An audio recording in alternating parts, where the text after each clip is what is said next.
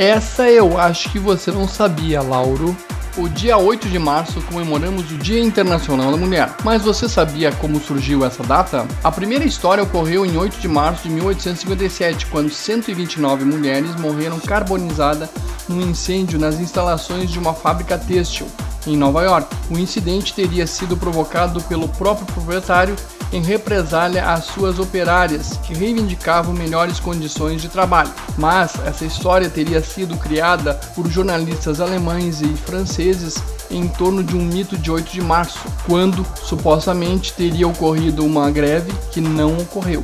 Existe uma outra história que remonta ao incêndio de fato, que ocorreu em 25 de março de 1911, também na cidade de Nova York. Esse incêndio aconteceu na Triangle Chartway Company, vitimando cerca de 125 mulheres e 21 homens, na sua maioria imigrantes judeus entre 16 e 23 anos. As instalações ficavam no oitavo, nono e décimo andar de um prédio de Nova York. Hoje o prédio faz parte da Universidade de Nova York. Na época era comum os proprietários das fábricas trancarem seus funcionários para cumprir a jornada de 16 horas diária sem longos descansos. As causas do incêndio foram várias, desde instalações elétricas precárias associadas às más condições de solo e repartições de madeira. Além disso, o estoque de tecido serviu como um rastilho de pólvora para aumentar o incêndio. Os bombeiros tiveram dificuldade de apagar o fogo, porque seus equipamentos chegavam até o sétimo andar, e o princípio do incêndio tinha começado a partir do oitavo andar para cima. Os operários que não morreram carbonizados acabaram se jogando pela janela. Um ano antes desse incidente ocorreu o segundo Congresso Internacional das Mulheres Socialistas, em Copenhague. Na ocasião, foi sugerido pela jornalista política feminista e militante do Partido Comunista Alemão Clara Zeth um Dia Internacional da Mulher, sem uma data específica.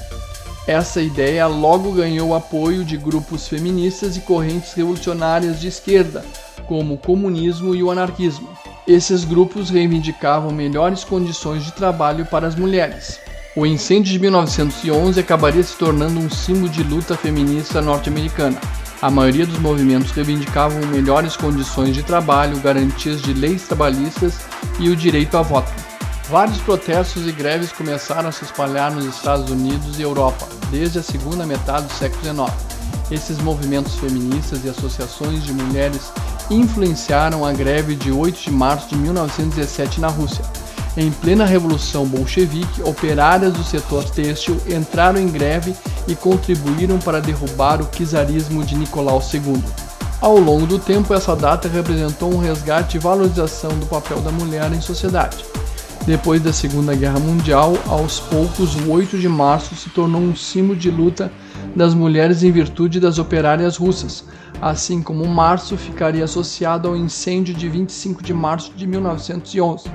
Mas, a partir dos anos de 1960, a comemoração de 8 de março ganhou mais regularidade, até ser oficializada pela ONU em 1975 como Dia Internacional da Mulher. Essa foi mais uma dica da sua escola Lauro Rodrigues.